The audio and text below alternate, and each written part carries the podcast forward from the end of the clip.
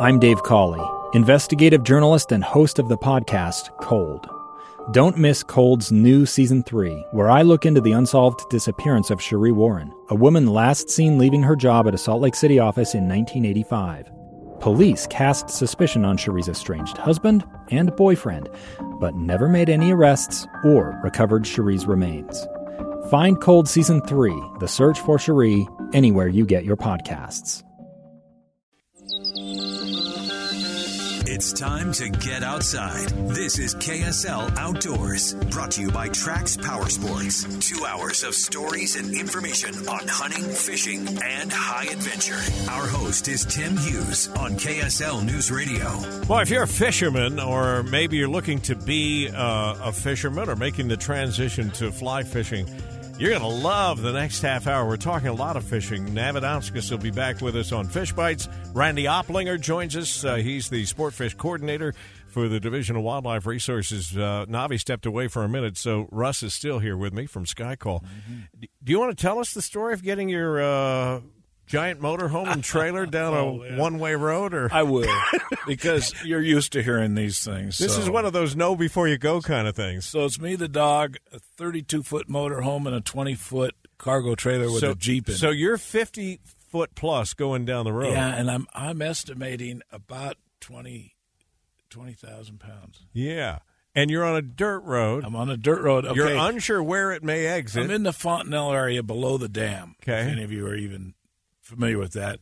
And it was busy. I, I was on the road above the above that campground, and there's no way I was going to pull in there. Yeah. And so I just got another road that was up above everything. I got some great pictures of the river and everything at a distance. So I I, I was only going to stop for lunch, but I spent two or three hours there. Mm-hmm. Didn't have anywhere else to go. Yeah. So I got to get out of here. So the road's really good, and I start going straight and start going straight. And I thought there was a campground by a bridge, and I was not that far down yet. And so I ran into some private property. Fortunately, the gate was open. and I kept going, and, and now it's turning into like an ATV road. Yeah. And my footprint is pretty big on that that thing, and I'm I'm trying to stay out of the holes and everything. And at that point, you're not going to turn. You you can't turn. I around. said this has got to go somewhere. I mean, the owners drive in and out on it. It's got to go somewhere. But I'm worried about a locked gate at the highway. Yeah. And then what do you do? Yeah. You get out the bolt cutters. Because no, I didn't say that. The farther you go forward, uh, the more you have to back that thing up. Yeah. Yeah. You always carry wire and bolt cutters with you in case that happens, and you don't want it to happen. And you know. But, but you found your way out. I obviously. did. I got to the road. It, what was great, I just found a whole new way to get out of there now. Well, and part of the story you told me, and we've got to move on because yeah. we have a guest, but part of the story you told me was this wasn't exactly a flat road either. No. You got into some pitched areas that were probably a little pucker for you. I'm in a big dopey motorhome. I mean, it rolls all over, you know. So I, I took a, a couple of right turns that, that were uh, lean to the right. Yeah. And so then you have this big dopey motorhome also leaning to the yeah. right. Yeah. I'm kind of new to this. Well, you know. it's a perfect lead into what we're going to talk about. And uh, this is uh, a guest we've had on before, Ariana Dufore. I'm glad to have her back from Trails Off Road. We talk about uh, Ariana knowing before you go. Russ should have actually had your app handy. he would have known he was going the wrong way or was going to be on, on, a long stretch of Jeep trail yeah. there. Could you could you guys yeah. could you guys start putting little little tiny notes on the map says Russ, not this road. yeah. We need to put notes in specifically for you. Huh? yeah, exactly. Ariana yeah, works. Yeah, go ahead. No, I was just going to say that that does kind of lead into part of our trail guides is we've got our list of concerns, and one thing that we talk about is, is shelf roads and no full size. Yeah, so that would have been helpful for you. I'm never going to go on a shelf road, and that's what a shelf road is, huh? What he was describing? No, no, no? they're they're like up on the side of the like a shelf, just a shelf. Yeah, yeah. I wasn't that bad. Yep. And, and you want to avo- avoid getting there because it's tough to get back if you can, if you have to go back yeah. the other way.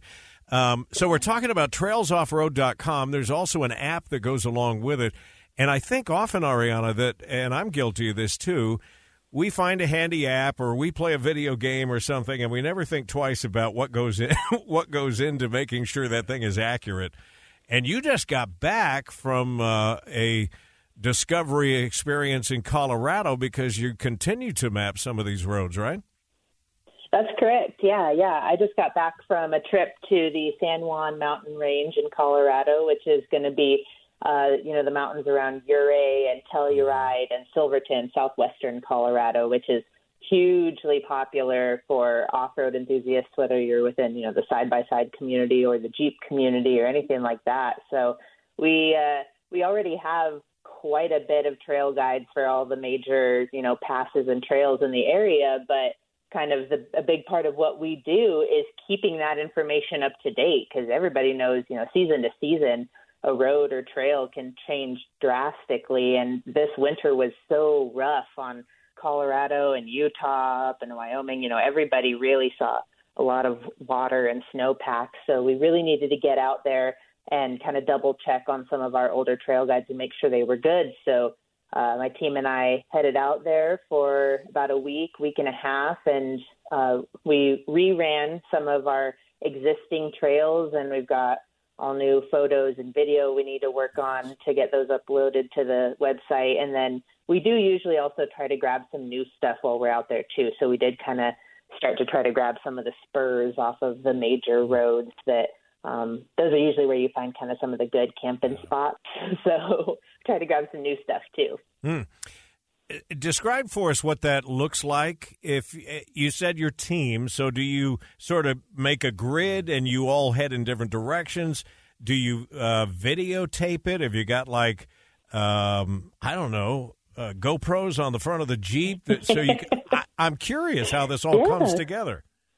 Yeah, and it it takes a lot of work. It takes a lot of manpower, and so um, you know when when we put together these trips, uh, it kind of depends team members wise. You know, it depends on who's coming in from where, but we do try to divvy it up. And and for this trip specifically, we headed out in uh, teams of two, so two jeeps per team uh, and we had you know two to three teams that were kind of out working it. And we do take time before we head out to kind of look at the area that we're needing to assess and essentially you know kind of make plans for okay uh, you know day one we're going to take this trail from you know west to east. We're going to loop back on this lower trail. Then we'll meet back up in two days. And that was kind of what we did is in that area. Each team headed out on their own for a couple days, and then we looped back in and met back up at the the KOA and Ouray to kind of have a meeting of the minds again and make sure everything was going okay before we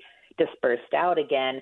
Um, you know, we kind of have a wide area that we have to cover.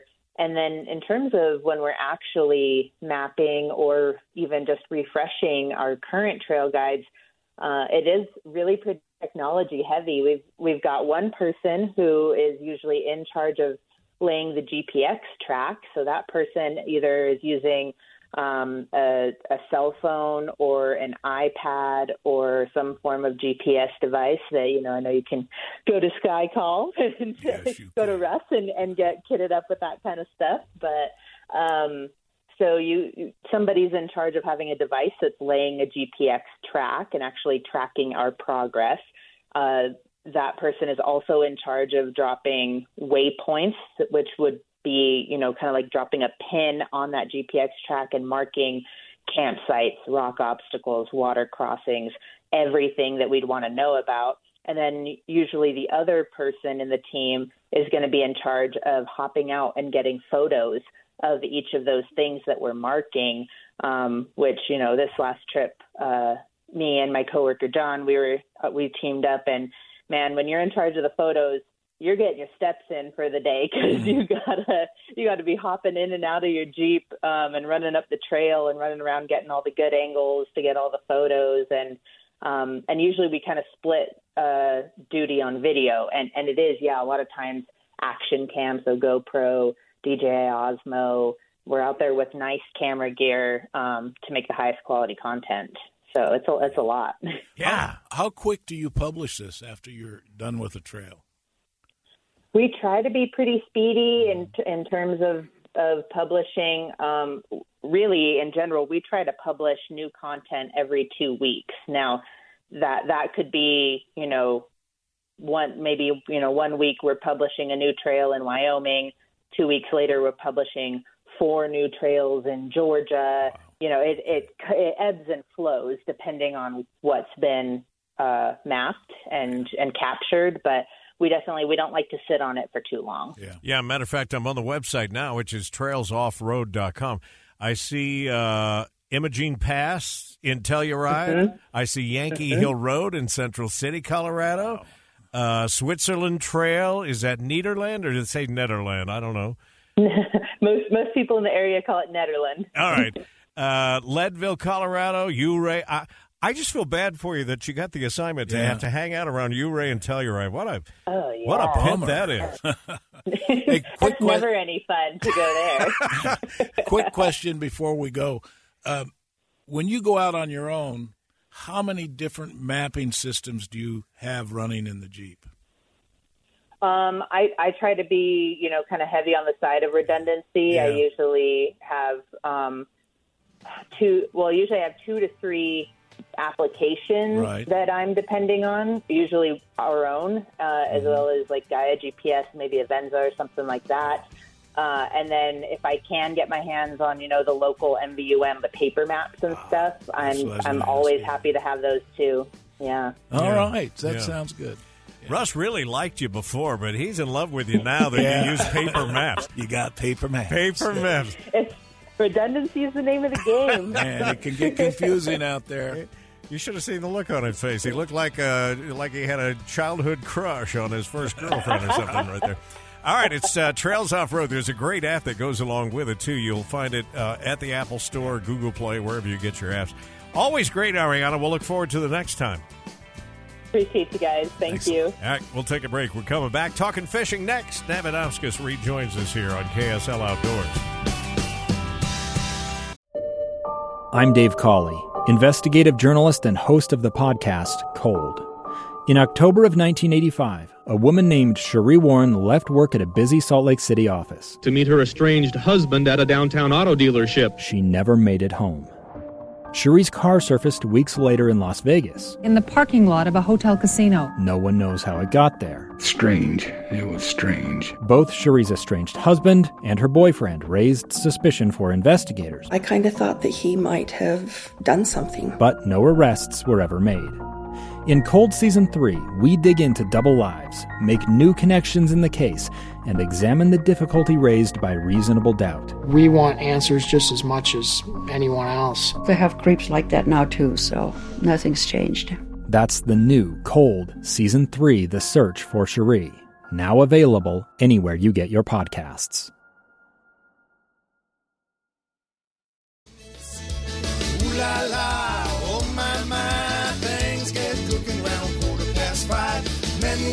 Stupid and women roll their eyes. And Tammy does a shimmy at the fish fry.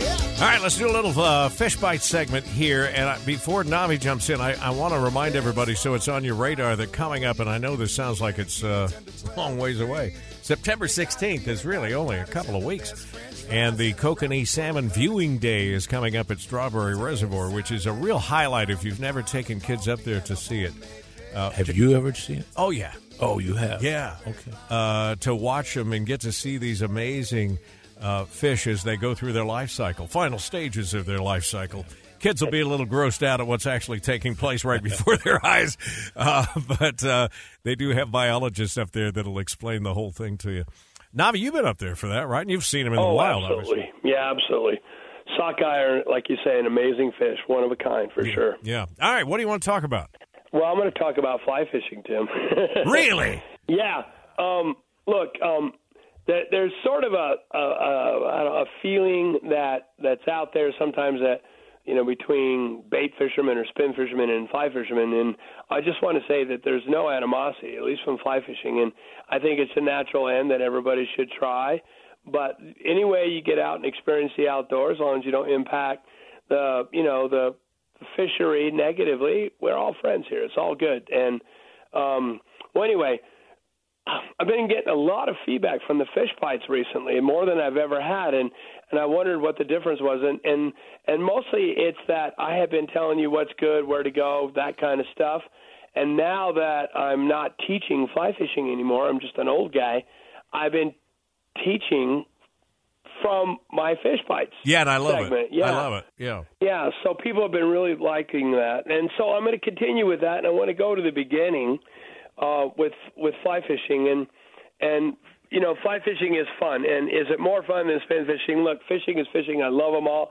We all started out spin fishing, but eventually you'll all become fly fishermen. Um, that's just the natural end of it all, and um, it's it's really great. So let's just keep it simple for people who are thinking about transitioning to fly fishing or adding it to their arsenal. Um, first off, you need to know that fly fishing takes place upstream.